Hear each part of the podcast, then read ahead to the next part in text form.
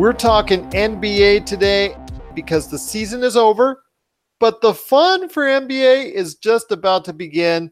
My name is Gerald Glassford from Pop Culture Cosmos and Game Source. We truly appreciate you tuning in each and every week to all of our great shows. It is not only the time for draft and the NBA draft, but also for the NBA free agency season coming right around the corner. And who better to talk about the NBA than our man in the know when it comes to the round ball action? It's our good friend, Anthony Barberin. Man, it's so great to talk to you. I haven't talked to you in a little while.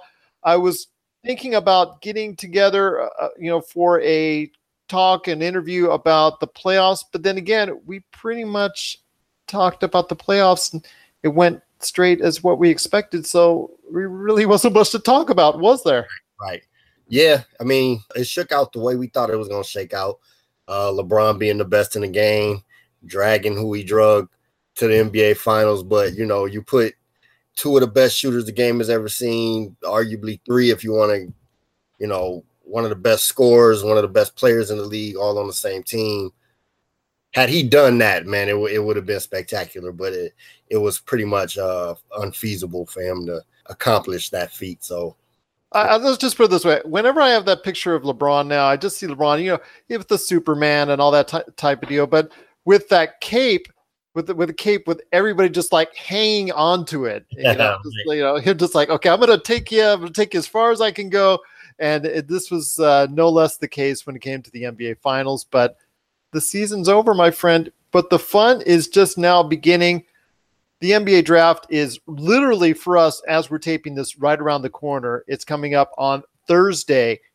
There's a lot to choose from and a lot of talk and a lot of conversations. I asked you a little bit before we started recording, but I want to ask you now did you want to go about it as far as our first, the top 15 picks? Did you want to go about it what we would choose or what you think they're going to choose at those selections, provided there's no trades, which we all know will mess everything up and we know will probably happen? We it, it probably will. That that's one of the biggest things where I feel like in my mock, I'm like, uh, it's probably at some point somebody's gonna trade down, yeah. somebody's gonna move up, and it's gonna just disrupt the entire thing.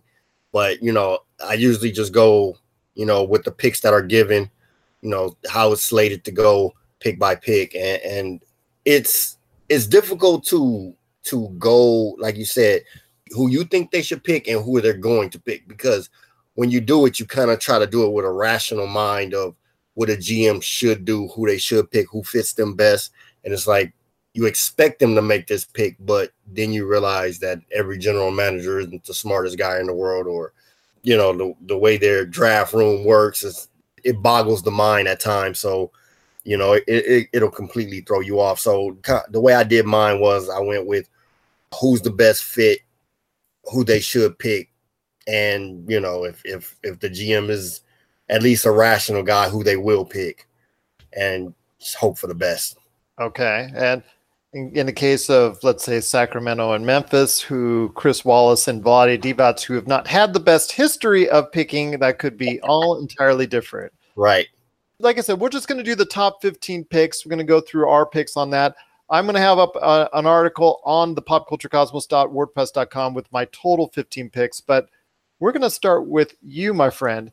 We're going to give you the first choice. We're going to say you're going to be the Phoenix GM the GM for the Phoenix Suns, and you get the first pick. Although that seems to be of the picks that are out there, that seems to be the one that pretty much has a consensus on who is going number one. Right. Uh, so with the first pick, Phoenix Suns, they take Ayton. I mean, I think he he went to Arizona. You know, they need a big. He's he's a guy who looks has the looks of a franchise player. I think there's no way they can pass up on him. That's DeAndre 7 1 center out of Arizona, freshman, uh, I think 19 years old. He has uh, got a lot of attributes. He is not my top choice. I would have gone with Luka Doncic, but I'm going to tell you right now a lot of uh, insiders and a lot of draft analysts have thought that Luka Doncic is a better choice at number one, but all of them to a T are saying that Phoenix is going to is just in love with the size they need a fit at that center position. Tyson Chandler and Alex Len haven't done the job. This guy right here, he is very athletic. He's he's very good on the offensive end. Nice jump shot. He's got a, a developing game. Could work harder on the defensive end and could be a better shot blocker than his numbers dictated. But I agree with you that across the board, everybody thinks that Phoenix is going to take him number one. So how can I argue with that? He is, like I said, seven one, still developing, still got a great game going on, and he could be a all star for years to come. Right. Yeah. With his build, his size, he's got an NBA body plus already. His athleticism, I, there's no way they pass up on him at number one. I think he's the he's the top choice. He he looks like he is, and and uh, he's going to be the only name that's pretty much for sure a count it as far as on our list right now at the mock draft. So I get the pleasure of being, I guess, Vlade Divac and also, I guess, Chris Wallace at Memphis uh, coming up at two and four. So I get the even numbers. Oh joy, oh joy. So I'm going to play the role of Vlade Divac.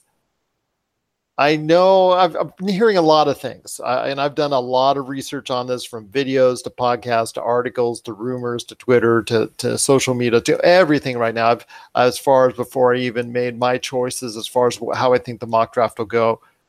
Sacramento seems to be this wild card of everything to be infatuated with players like Michael Porter Jr. to even thinking about Luka Doncic. You know, I hear the other rumors the other way that says Vladdy's not in love with Luka Doncic. So I think I'm going to throw out there the only name out there that has actually wanted to go ahead and work out for the Kings because a lot of players have passed up working out for the Kings, not giving them medicals, which I still kind of find very I don't know, you should be able always to if you're a team get medicals from all the players, college players, but that's an issue for a collective bargaining agreement for another day. So I will say this, the only person that has wanted to become a part of the Kings, I think is still going to be a good fit. It's Marvin Bagley, the third from Duke. Great offensive player he's probably going to get you double double, possibly even a 2010 pretty much every time out. The only thing is he is very limited defensively. The new switching type format that everybody seems to be trending towards to that Golden State is really popularized as far as on the defensive end. He may not be up to snuff on. He may he may fall behind in that category. So there may be points in times where you might not have to not be able to keep him keep him on the floor. But offensively, he does have a great rounded game uh, inside and outside. And I think that the fact that he wants to be a Sacramento King just puts it more into his favor. And I think it would be a solid choice. I don't think it would be the best choice, but I think it, at this point in time, if he truly wants to be a king, I think that speaks volumes to the fan base that's out there. And so I think Marvin Bagley three would be my pick for number two. Who do you got for number three, my friend? That's going to be the Atlanta Hawks. They're on the clock right now. You're the GM. So what you got cooking, man? In uh, for number three in Hot Atlanta. In Hot Atlanta. Hot Atlanta. I, I think they go with Luka Doncic. I think they're pretty much uh, the Dennis Schroeder era at point guard is kind of over. Even if they choose to keep him, I think you can play Doncic at the two. He's big enough. He's tall enough. And I will say, I will say this. I think he actually, because of his athleticism, has been questioned. I think he's a better fit at the three, since he's six eight, since he's tall enough. I think he could go and be that small forward that's a big time playmaker from that end. I think that's a good choice. They're pretty much from the ground up, so I think they can take any player, and I think they're going to go with best player on the board in their eyes. You know, he may be the best player on the board um, he'll be the biggest upside guy at that point. Um, I think they take. Uh, I, I, just think they have so many positions that they don't have solidified that he's a guy that they can take. Like you said at two, Bagley, I felt the same way. I think they go with Bagley because they have a point guard. They don't need Doncic. They have positions that you know other players at other positions, and I think Atlanta is wide open in their positioning. And I think Luka Doncic is the pick at three.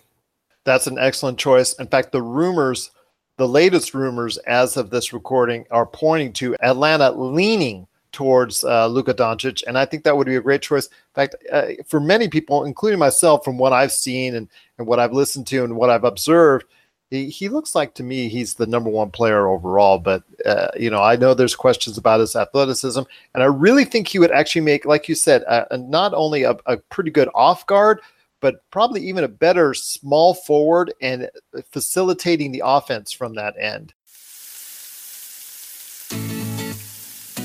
Hmm, nothing's better when grilling your favorite meal than adding some delicious Wheelie Q rubs, seasonings, and gluten free barbecue sauce.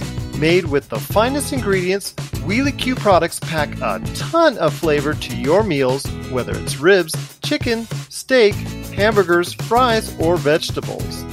To get your hands on some of these tasty Wheelie Q items, head on over to www.wheelieq.com and a portion of all profits made will go into finding a cure for spinal muscular atrophy. Inside Sports listeners, act now and get 15% off your order today just by entering the promo code POD5. That's P O D and the number 5 at checkout. For the tastiest food on the grill, nothing's better than Wheelie Q items today at wheelieq.com. Number four, Memphis Grizzlies. Oh, there's been a lot of talk about this one. I don't think they're going to keep their pick. I think they're going to try and get that pick moved. They have an awful Chandler Parsons contract in which they're trying to move. We've already seen already before this this started that people are trying to get off of bad contracts. Uh, Brooklyn and Charlotte both traded bad contracts, although getting Dwight Howard for a year, getting that expiring deal, that was actually a pretty good move by Brooklyn. I'll give them props on that for Timofey Mozgov. Uh, something that the Mitch Kupchak. Kupchak. I, I, don't know if you have something on Mitch. Uh, I, I, don't know. It just if I was with him. If I, if I was Michael Jordan right now, I'd be like, like going, isn't that why you got kicked out of Los Angeles in the first place? right. And I know I know the Dwight Howard, you know, I know we're on this draft thing, but to me, the Dwight Howard deal, I'd rather have Dwight at 23 million for one season than Timofey Mozgov for 32 at, at two. I agree with you 100%. He's actually provided a double double every year in the league and every still and still will do so. I, I honestly think the Dwight Howard thing is, is more perception at this point than what he he's perceived more as a bad player than than what he actually produces on the court. He's actually a, a, a decent player. He doesn't take enough shots to get you the kind of points that people think he should be getting. But he still blocks shots, he still rebounds, he still defensively controls the paint well enough to be more than a serviceable center. But it comes down to three words, my friend pick and roll. He never learned to live with it. He never learned to deal with it. He never learned to utilize it offensively enough. He never basically wanted to do it on a defensive end either. And had he just embraced that it on both sides a little bit more, he'd be one of the greatest five centers of all time. Simple as that. But, and and he also thing with Dwight is he he he suffers from the transition in in era. When he first came in, they would go to him more. They would go to him more, and then the league transitioned to the bigs don't do much. They exactly like you said, they pick and roll. But other than that, the ball is passed around the perimeter. Everybody shoots threes. It's been a detriment to his career where he probably would, if he was playing in a different era, get the ball on the block a little bit more, get more shot attempts. But everybody wants to shoot threes, and that's nowhere near his game. So, you know, he's stuck with 14 points a game and, and, and 12 rebounds. And uh, to that point, it's just look, everybody praises Clint Capela for embracing that game and his stats aren't much better, if at all, more than Dwight Howard's at this point in time. So, it, like you said, it's just about perception. But uh, we could go on all day about Dwight Howard, but, yeah, right? especially as a Lakers fan, but we won't go there. but I will say at number four, again, you you blessing me with all these outstanding organizations here and all these great choices that they've made in the past. I will not go Hasheem Thabeet.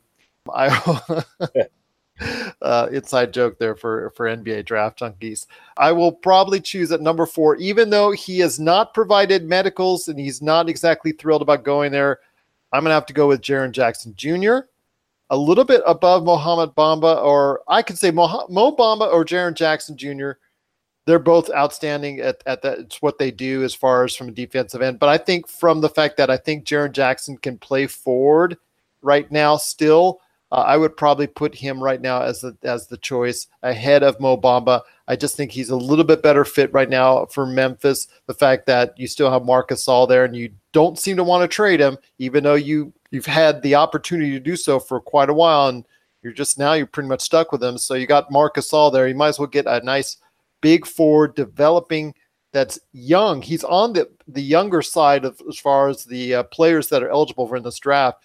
So I'm going to go with Jaren Jackson Jr., the 6'11 forward slash center out of Michigan State. And I think he's going to be a, a good quality fit. Whether or not be, he becomes a star, I'm not sure. He does everything well on both sides of the floor, but I don't think he does anything truly outstanding or will develop into something that's truly outstanding.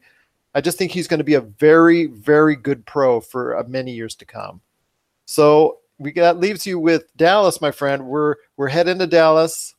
We're heading there with the Mavericks. You've you're you've been in consultations with Mark Cuban. So who, my friend, have you got slotted at number five for the Dallas Mavericks? I go with Bamba. I think Mo Bamba is their pick at five. I think they're ready to move on from the uh, Noel experiment, and they need a, a, a legitimate center that's versatile, long, athletic, I even saw a workout where he showed he he's got a bit of range. He went to Texas, so he you know he's a he's a tech he's a UT guy. I think he fits perfectly. But what they're trying to do, they already have a point guard. They have decent players at other positions, and and, and Harrison Barnes. So I think they continue to build, and, and Mo Bamba is their choice. I will say this: you can never argue with seven foot ten inch reach. That's just that's you know and to see him athletically and he now he's trying to develop his jump shot because he understands where the game is going to and right. he wants to stay on the floor. He didn't have a great motor at texas. I know that's one of the things that people talk about and obviously his offensive games needs to be refined a bit but he looks like he is working hard on it. He is working out with individuals that are going to be able to push his game further. So i think that's an excellent pick at number five mo bamba he could really spearhead that. Well, basically that that entire team for that and just be that anchor. And and like I said, he could be an offensive Rudy Gobert if he applies himself and actually gets that shot going to where it needs to be. So excellent choice on number five. Number six, the Orlando Magic. Uh, I'll tell you what, all signs would say, hey, we're going to go ahead and and look towards a point guard or the best point guard in the draft right now that's the problem, though. I don't think there is a really outstanding point guard that that really is is going to be able to satisfy the needs of Orlando at this point in time. I think they're going to go in a different direction. I think they're going to go with Wendell Carter out of Duke. I think they're going to go ahead and and take him because he is going to be uh, in many ways like Jaren Jackson Jr. He is very solid on both ends of the floor. I think he can really solidify things for the future. I'm not in love with the fact that they're going to have to re-sign Aaron Gordon for a gazillion dollars because he's going to be a restricted free agent. I, I really don't think he's going to be worth the money that you're going to sign him to. I think it when you have a player by Wendell Carter Jr., who's pretty much going to be a solid foundational piece for many years to come, I think that's a better option than Trae Young or Collin Sexton or whoever you're thinking about as a potential point guard replacement because of the fact that I think Trae Young and Collin Sexton both have limitations that could prevent them from really being that foundational piece for Orlando going forward. What you got next, my friend? We've got number seven, Chicago Bulls. I know there's some names out there that are very interesting. Like I said, Trae Young, Collin Sexton, but uh, who do you got? You're on the clock, my friend. I, I actually had my in my mock. I had Chicago taking one of the players who you've already selected in um, Jaren Jackson. Uh, that's who I thought would fall to them. I think he fits them because he can play uh, at 6'11. He can play with Markkanen and he can also play with Portis. That's who I had to them. I think he fits what they want to do. They'll be able to get up and down. They'll be able to, you know, continue not have to put any of their young players, like you said, their young talented players on the bench and not give them playing time or hold them back by drafting people too many at the same position. I, I think he's a good fit for them uh, seven. But Jaren Jackson's gone, my friend. So um, yeah, I, I, I, think there's too much youth and talent there. So he's gone, my friend. He's off the board. So who you got right. number seven? Michael Porter Jr. There you go. That he's been he's been widely rumored to end up there. in fact, he's been anywhere from two to ten when it comes down to it. Talent wise, he would probably be, be number two in any other year if he were healthy. But I think that's the problem. He had a serious back issue. He had surgery. He was out virtually the entire college year, didn't come back until late. He's had issues, health issues, I think, with the hip during the workout season here. So that has scared off a lot of teams. And I think it's all about the medicals. If, if he's sending out those medicals and people are able to look at and determine, hey, he's going to be able long term to be a viable prospect, I think it's going to be a steal for Chicago. But then again, it's a back issue, and that could be a problem long term because we've seen how many players over the course of the years. We'll start with Larry Bird. What kind of career, once the back issue started, what that did for him? Yeah, Tracy McGrady too was another player once once his back went. It's, Steve it's, Nash. Yeah, it's it back is one of the most underrated injuries that that really can curtail a, a career. You know, back and legs are are what you need as a player. But I, I think Michael Porter will get the Kyrie Irving benefit of the doubt. You know, he kind of the same thing, not the same injury, but as far as what happened in college, only played a few games, got injured, but the upside was such and, and, and the flash of what they were in the few games that they played still entices a GM enough to take them early. Fair enough. Fair enough. I think that is a good call there. I think at seven, I think that's a risk you want to take. And like you said, they have Lauri Markkanen, Kris Dunn, and Zach LaVine. I don't know. That backcourt, when healthy, could be very good. But who knows about the future for that backcourt because there's injury issues there. There's also motivational issues. There's a reason why they're both not on Minnesota anymore. So if all, all meshes out, Chicago could be a found a really good, really good team going forward if Michael Porter Jr. and that backcourt really gets uh, solidified and and stays healthy, and and could be actually a team to watch out for in the Eastern Conference. So at number seven, he is definitely a good pick. I, will give you that. In fact, that's a that's on my mock board as well.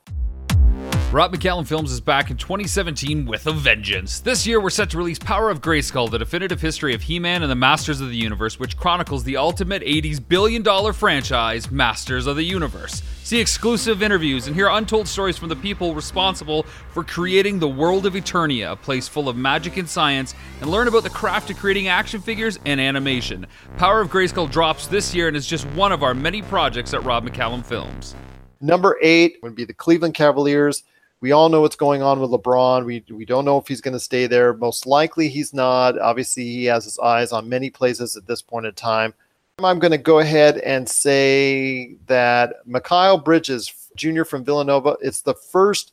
I don't want to say not young guy because they're all young guys, but the mm-hmm. first non-freshman outside of Luka Doncic to really go in this draft. I think he's he's really proven himself with Villanova doing very well in the NCAA tournaments in recent times. A lot has to do with him. I think uh, Mikal Bridges is going to be that solid two-way player, the three and D type wing that the NBA is trending towards. I think he is going to be a good, solid pro, and I think for that if you're going to lose LeBron, you better start somewhere. And uh, they say they're not going to blow it up, but I think they do need to blow it up. But if they're not going to blow it up in Cleveland, then let's just go with a a, a really good, solid, solid foundational piece in Mikal Bridges. So I think next on the clock would be you get all the good ones, my friend. Yeah. It's going to be the, the New York Knicks. New York Knicks. There's still a lot of great players on the board, my friend. Who do you got at number nine for the New York Knicks. Trae Young is on the board. There's no way he gets past New York. I just for name only, just for namesake only, because you know they love to make a splash in New York. Yeah, he he's gonna sell tickets. He'll fill up the he'll fill up the stadium. What they think, and, and if he can be close to the player that he was in college, and, and he's not gonna be that, at least not early on, what he was able to do for the most part in college. But you put that with Kristaps Porzingis, and you start to build something. Kristaps, I think, is I think he's going to be out for a while. Um, he won't. I don't think he'll be ready for the start of the season. Uh, sometime no, probably, probably, probably, around the beginning of 2019. Yeah, somewhere around there. So this gives you a guy that people want to come see. It gives you a guy that that brings you offense and excitement, and that can sell tickets until you know your your, your star player gets back. But with the lore of of what he was in college, I think I don't think he gets past New York it's it's a name and and you know at NYC it's all about the names, all about the uh, the showtime and all that. I agree with you. I think that's where he's going to end up if he drops at all in the draft. Uh, the only thing is his defense. He, defensively, he is a liability. His size, you know, people try to compare him to Steph Curry. He's not Steph Curry. He's not as big. He's not as tall. We don't know how good is is shot going to be able to translate his offensive game to the NBA so he is going to be a major liability. And we we actually seen it with Isaiah Thomas. So you know when he moved over to the Lakers, and even when he was with Cleveland and Boston, on the defensive end, his offensive brilliance was almost negated because of the severe limited liability that he has on the defensive end. So we may be seeing that with Trae Young. Not sure yet, but it looks to it, it appears to be in that type of situation but how much offense can he provide? Can he be able to facilitate that offense? And when Kristaps Porzingis comes back, is he going to be able to to get him the ball? Because Kristaps, uh, tell you what, he's been a great player for them. It's just he the future should be built around him as long as he wants to be there in New York. I think he's going to be a tremendous asset going forward. And and uh, Trae Young, I think, like you said, they need to be splashy in NYC, and I think this is going to be able to to fill that mix for them. Number 10, number 10, my friend, is going to be Philadelphia 76ers. And I'm going to go ahead and, you know, I think at this point in time, the Sixers do need some things, but they don't need a whole lot. Obviously, right. they're on the cusp of greatness. I think that at this point in time, you got to go with a lot of potential. And Kevin Knox, to me, is a lot of potential being one of the youngest players in the draft, but also one of the most skilled, especially with a good jump shot. And also, as well, a developing game. Six nine can hit the jumper, can really become that stretch four that I think both Joel Embiid and uh, obviously Ben Simmons, and even to a lesser extent, Markelle Fultz, if he's able to stay on the team and they don't trade him, they, that could really be a cornerstone for a great starting five, along with Robert Covington and whatnot. That could really pose a problem to a lot of teams in the Eastern Conference. Yeah, I, I agree. What we got next is number 11, my friend. So 11, we've got Charlotte Hornets. Again, Mitch Kupchak. We always coming back to Mitch Kupchak, my friend, and the Charlotte Hornets. You've got Kemba Walker and not a whole lot else. So Right. You're in the middle of the war room with uh, with MJ, my friend. Who are you going to pick at number 11 with the Charlotte Hornets? Man.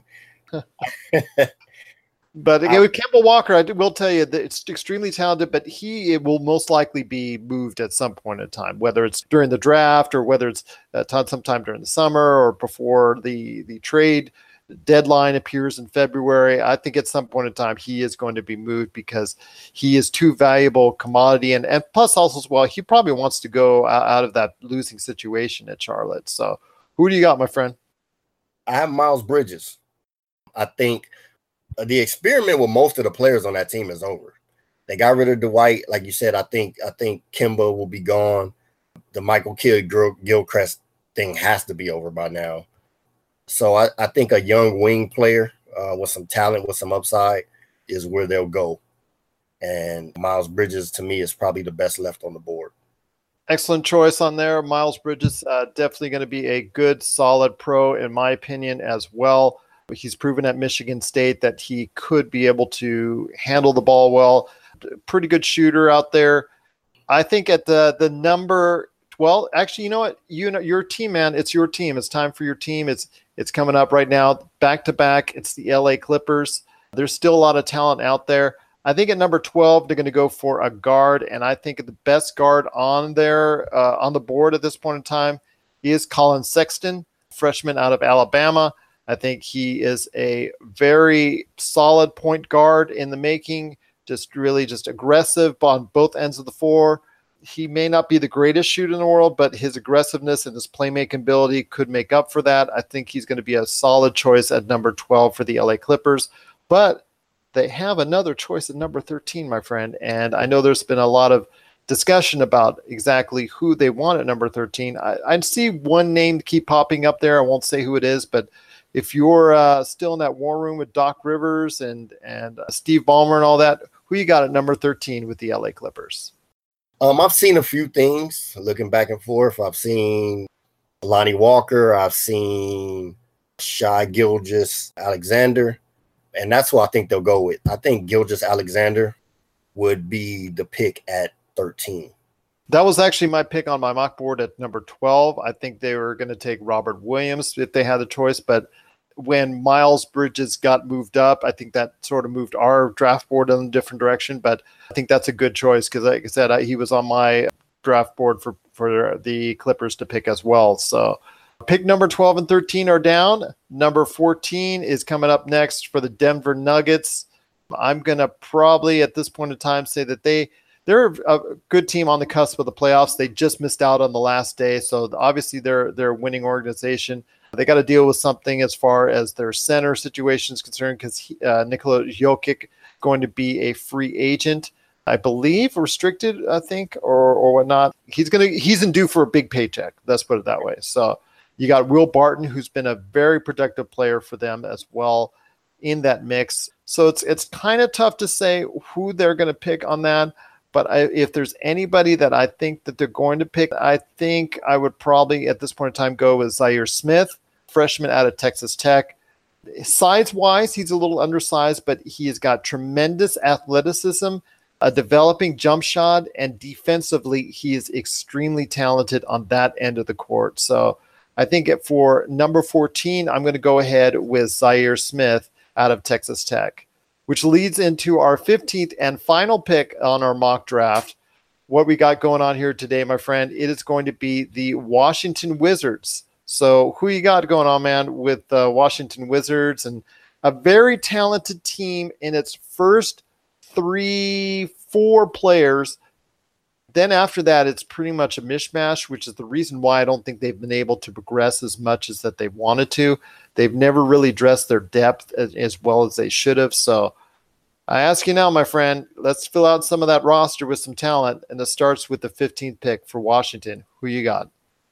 Uh, I think Washington goes with Robert Williams out of Texas A&M. I think they need to replace big man. I think they've got enough players on the wing and at the point and, and at the guard positions. They've been trying to kind of get rid, get away from Marcin Gortat, and so they need they're going to need another big, and I think that's the pick at 15.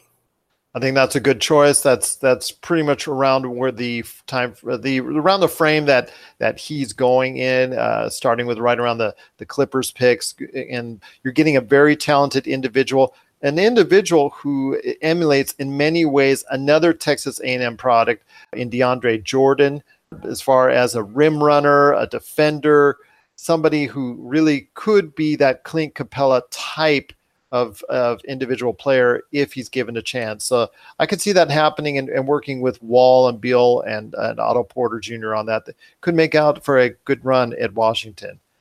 Well, those are our 15 picks in the mock draft. And I want to ask you this if there's anyone else that's left on the draft board that could sneak into any one of those top 15 spots, is there a player that sticks out to you? Because I will go myself with Mitchell Robinson.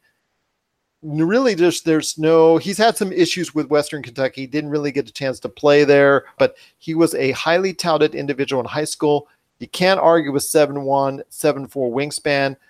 Right. From what i hear and what i've seen in the brief videos that there is out there really talented individual and if anybody's going to rise up on the charts at this point in time into that back half of the top 15 it's going to be mitchell robinson in my opinion i wish he'll be there for the lakers but i don't think he will be who you got, my friend, as far as one name that might sneak into that top 15? DiVincenzo.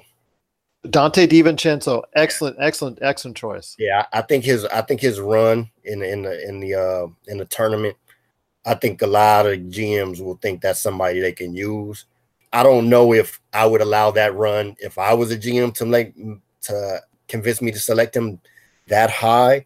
But that happens almost every time where someone has a great run in the NCAA tournament and seems to enamor themselves to GMs and gets higher, picked higher a lot of times more often than they should. Right. And I think that could be the case here. I think somebody could select him I, anywhere outside of 12, like 12 down, 11 down. I think he, he could somehow nudge his way in there if, if you know the right GM thinks this is a guy that we can really use. I think he might be able to get in there. I think that's some an excellent choice. I agree with you on that. But like like I said, people seem to get enamored with performances during the NCAA tournament too much. I think they rely on it, but they think when the pressure's on like that and somebody performs it, hey, they're going to do it at the NBA level, and that doesn't always translate. It's not always the case, but you know what? At that point in time, you're you're uh, to me a beyond pick 10 i think it's a free for all and i think if somebody's really enamored with him they might actually take him so that's a that's an excellent thought on that get ready for Kittie origins evolutions the latest documentary from rob mccallum Generously peppered with archival footage shot by the band, this film gives you an honest and brutal look at what it takes to survive in the music industry. Order the DVD, Blu ray, and live CD triple pack that features recordings from throughout their 20 year illustrious history from RobMcCallumFilms.com. RobMcCallumFilms.com, your place for awesome stories about awesome people and films worth watching.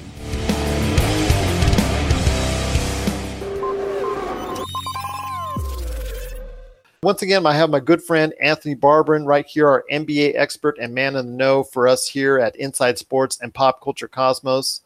One thing I wanted to talk about to you before we head on out, my friend, is free agency is around the corner. It's in a way, it's already almost begun with the decisions that have been made in you know that are going to be made in San Antonio by one Kawhi Leonard actually wanting to leave San Antonio, although him and Gregg Popovich have had recent talks in California, you know, near where you're at, my friend, in regards to hopefully trying to patch things up or seeing exactly where Kawhi's head is at. It looks like still that Kawhi wants out of San Antonio.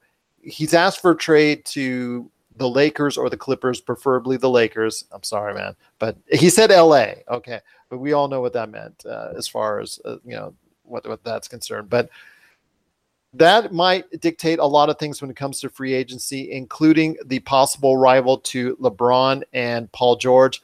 I don't think it's going to happen personally that all three of them are going to be end up on the team. I think Boston and Philadelphia has a little bit better assets than the Lakers to move for a Kawhi Leonard. Plus, I don't think Gregg Popovich just doesn't really want to help the Lakers in any way, shape, or form. But that leads us into free agency with a lot of movement that's expected and start off with LeBron James. So I'm going to hit it right at you, my friend. LeBron James is an unrestricted free agent come July 1.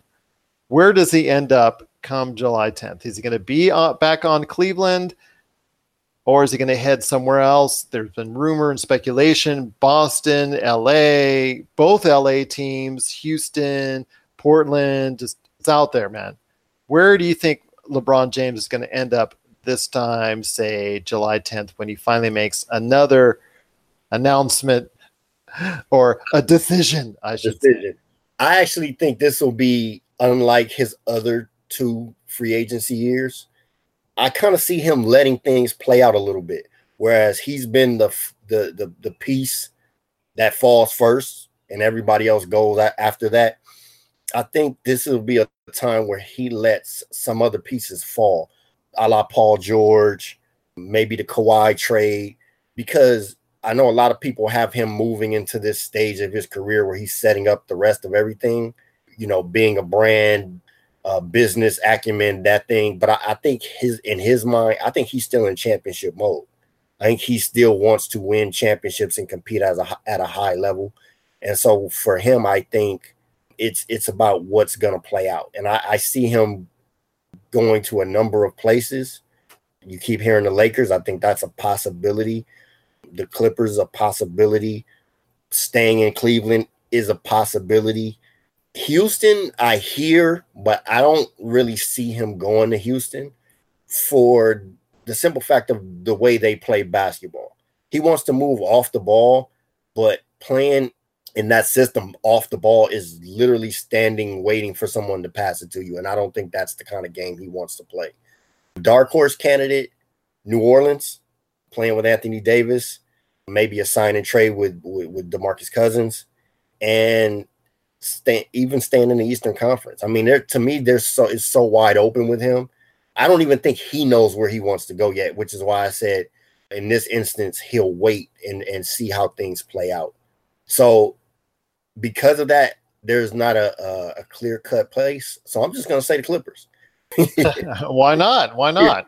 You know, hope, hope. I actually think if he could get another player to go with him, that's the best fit for him because of the roster was already on the roster. I think they they they arguably are ready to compete now. If there's a, a say a Paul George, if he and Paul George got together and say we're going to go somewhere and play, the roster that would be there is the best roster for him as far as they they slide in at the two and the three with Tobias Harris, with DeAndre Jordan, with Patrick Beverley and Lou Williams off the bench. I think that's that's a great fit. But there's there's no telling where he's going to go. Well, at this point, I, I say that's not too far fetched, my friend. The only thing is that beloved cap space. You mentioned the New Orleans Hornets. I'm sorry, yeah, the, the New Orleans Pelicans. I'm sorry. See, it's got me still talking to Hornets. The New Orleans Pelicans in the mix. Well, remember, uh, Demarcus Cousins is an unrestricted free agent. He would have to agree to terms if he were to be traded in a sign and trade with LeBron. They would both be doing a sign and trade with Cleveland on that. And I'm not sure if I was Cleveland, I would want to take back somebody working off of a torn Achilles tendon. That would be an issue with me. I'm just going to be honest with you on that. I wouldn't be in love with it. I'm not exactly in love with the fact that you know any DeMarcus Cousins rumors to the Lakers. Just the fact that again, this is a player that has a torn Achilles tendon, and it is very tough to come back, especially thinking that okay, he's a seven foot, 280, 300 pounder. So no matter how talented you are, you're never going to come back as the same player. It's never been proven yet that you can come back as the same player.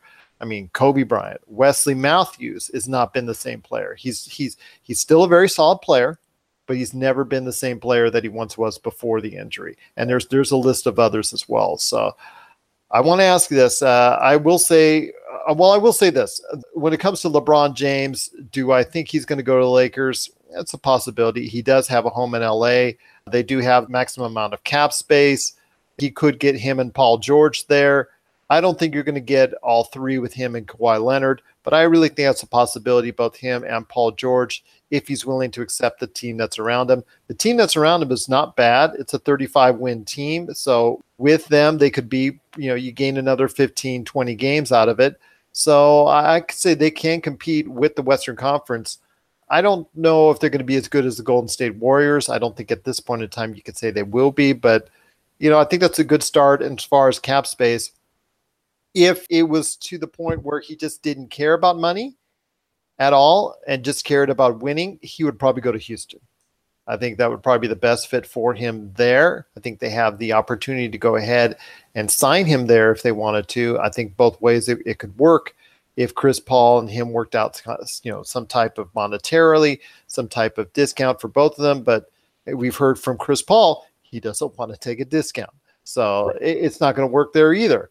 So where else? Boston, Boston, you know, they've got money, they've got assets to move, but the problem is they've got a ton of forwards. Right. And uh, you know, where does that leave LeBron? So LeBron plays there; he's going to take up the bulk of minutes. What does that do to Brown, Tatum?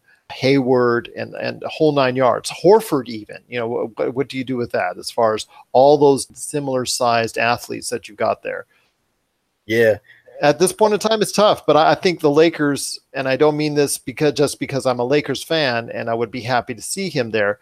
I just think logistically, from what it works out at this point in time, he either stays in Cleveland or goes to LA at this point in time. If you're tired of sifting through flea markets for rare and unique games, we can help. Retro City Games in Henderson, Nevada, only five minutes from the Las Vegas Strip, has all your favorite gaming staples, classics, and a wide selection of rare games with new stuff always appearing on our shelves. Come in and chat with Nicole or Doug about your love of games and watch as they help you complete your collection or find your childhood favorite. And don't forget, Retro City Games loves trade ins. So if you have any Nintendo, Super Nintendo, Sega, Xbox, PlayStation, or even PC games, come in and visit Retro City Games today. Welcome to the new metropolis of gaming, Retro City Games. I want to ask you this, uh, touching on other free agency issues. There is also Paul George, who, who was, you know, said he wanted to be in Los Angeles, so that could be a given there, unless he wants to go back to Oklahoma City, although that didn't work out as well as they had hoped. Name me another free agent that you think is going to generate a lot of interest during this offseason, and where do you think that individual could go? Because I've got one in mind as well. With the Paul George thing, I've been hearing a lot about him staying in OKC. I think he liked playing with another superstar. I think that aspect appealed to him because he spent so many years in Indiana playing by himself, being the only superstar. He, he and Danny Granger kind of didn't overlap where they were both at the peak of their games. So being able to play and not have the entire load on him, I think is something that appeals to him. The other player that could really change, not necessarily change things, but there's two like you said, there's um Demarcus Cousins, and just because of how impactful he can be, um, I think a smaller team, a team that has nothing right now, will take that chance. I'm also hearing DeAndre Jordan wants out, and he wants to, from rumors, he, he wants to go to Houston. So I think that can be something that that can really change the way the game is played. They would have to move off of Clint Capela but that's another name I think could uh could end up in the free agent market. I think Clint Capela plays this uh, the role almost as well as a DeAndre Jordan could, probably better because he's a better free throw shooter. And he comes even if they're, they're both you know get re-signed to deals and uh, comparatively speaking, I think DeAndre Jordan is an older, more expensive version of Clint Capela that shoots worse at free throws. Yeah, I, I could kind of concur with that. I think it all hinges on what Clint Capela asked for. Because right now, DeAndre Jordan's getting tad over 20 million, 23, yeah. something out there. But I can actually see Clint Capela commanding somewhere around there, 18, 19 in that range. It kind of reminds me of DeAndre Jordan's initial burst on the scene. And Golden State offered him, you know, a deal as a restricted free agent that caused the Clippers to have to overpay for him at that time. I can see the same type of thing happening with Clint Capela. But it also goes to keeping your stars. Chris Paul, who I, I think is, is no brainer, he resigns with Houston, might want DeAndre. They, you know, they repaired their relationships the last year with the Clippers, and I can see that, you know, if he wants that guy in there, that that's something they could do to appease him. I'm probably going to say if there's any other free agents that's going to affect the marketplace, I think De- Demarcus Cousins, even with his injury, will affect the marketplace. I think there's there's one individual out there that might change teams and actually uh, get the interest going for that franchise. Could be Julius Randle. I think he uh, had a greatly improved year last year. I think the Lakers will regret not picking up that last year of his contract and now that he's on a restricted status. I don't think if the Lakers are confronted with a large offer for him, which I think he will get, because I think there's some teams out there that will pay for his services, 15 to 17 million. I don't think the Lakers will match it. They could do it in a sign and trade as far as match it and then try to send it to him to get some assets back on the deal because they have so much cap space right now. But I don't see him long term if he asks for and gets over 15 to 17 million a year, him being something that the Lakers, even though they're very happy with what he did, are, are still going to be able to retain him long term because they have, for lack of a better term, bigger fish to fry when it comes to LeBron James and Paul George and Kawhi and all that. So I, I, think that he's going to be a casualty of the situation for Lakers fans out there. I don't think he will be staying on the team, although you know he's he has his limitations, but he is definitely a someone that can be an asset for your team. I think Dallas, I think is, is a good opportunity for him because he's from the Texas area. I think any other team with cap space out there that is interested in a very solid power forward is going to look into his services and and definitely uh, look into getting him at a rate that's reasonable. Now, if it does, the, if the bidding war goes to 15 to 17 million, like I said, not only is it going to price out a lot of other teams, but it's going to price out the Lakers as well. But I think he's someone that can move the needle. Doesn't move it greatly, but it sends that that franchise in a positive direction because he, he is a good player. Uh, still very young at 23 and, and definitely has his whole future ahead of him. Yeah, I, agree. I, and I've thought this for a while is that Dallas will go after him. I think Dallas will get him early, which will negate the Lakers being able to resign him. Even if everything else falters, they can't they can't go in on Julius Randle and and still be in a position to go after who they're trying to go after. But I think he'll get a big contract from Dallas and he'll end up there. Another guy is is that I think will get a bigger contract and, and end up on another team is Aaron Gordon. I think he'll get around that same amount, 18 million. Uh, I could even see somebody giving him, you know, 20 a year. Yeah. But I think Orlando is going to match that. I think they'll let him walk. I would. I'm going to say right now, I would. I don't uh, think he's worth that. I think he's a decent player, streaky shooter, very athletic, who doesn't do enough for you on the defensive end. I agree on the defensive end. I think offensive. I think he also suffers from playing in Orlando. I mean, most people do. you put him on a better team with a better coach. Better you, you say that's like a bad thing. Okay, I'm spending too much time at Disney World, man. Uh, you know, I just you know, not not concentrating on the floor. They actually were in the finals in the century at one point in time. Yeah, yeah. but you see him with a with a coach that somebody like, which they probably won't get. I'm just throwing somebody San Antonio, somebody who a coach that can get the best out of him and and use him the way he needs to be used, I, I think he he can be a legitimate player, a ro- not not a rotational guy, but a legitimate foundational player on your team.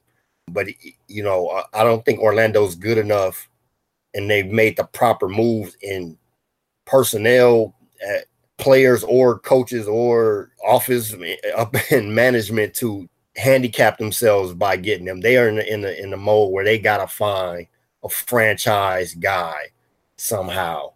And I don't think Aaron Gordon is is is the guy they want to attempt to, to make that guy. You got to ask yourself, do you want to plug up a good chunk of your salary cap to this guy if you're Orlando? And if I was running Orlando, I would say no.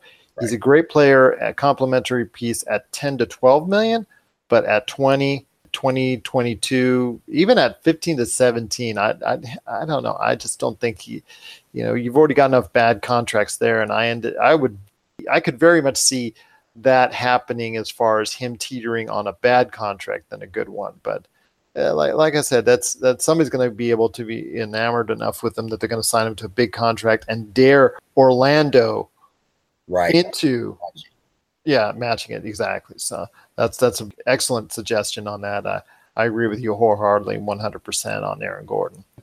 One more name out there. Let me throw one more name out there. Jabari Parker. He's coming off the two ACLs. Yeah, Jabari Parker, exactly. I can see somebody not give. He's not going to make a lot of money because of the injury history, but I can see him signing a smaller deal, going to another team because I don't think he liked the way he was used when he did come back and if he can stay healthy, becoming who you know he was drafted to be. But that's a big risk. Like like you said, two ACL injuries. That's a that's a tough deal. But if anyone can do it, we've seen players with with uh, extensive knee injuries still perform well at a certain level. And you're right, Jabari Parker has a game that translates to a very good offensively, uh, a very good offensive level. He's got that, I don't want to say Carmelo type deal, but he's got a game that's very sly, that's very slick, that that will age well in the NBA. And if he does embrace a role on a contender as a supporting cast member, he could be a valuable asset. But if he wants to go ahead and become a star and a 20 point scorer in this league, I don't think those days after the injuries might be behind him.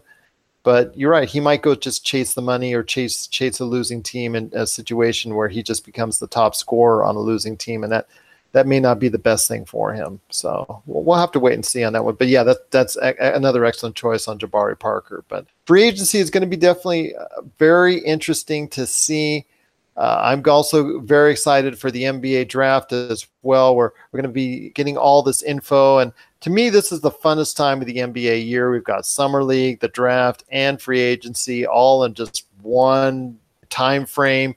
And it's just as an NBA fan and NBA junkie like you, you and I, we're just we're just eating this all up at this point in time. And I can't wait for all this action and this flurry of moves, starting with the Dwight Howard trade that's already looks like it's going to be going down that uh, can't wait to uh, it to start to unfold and and the action starts with the NBA draft and going forward as of July 1st for free agency. Anthony, it's been so great taking the time to be on the show.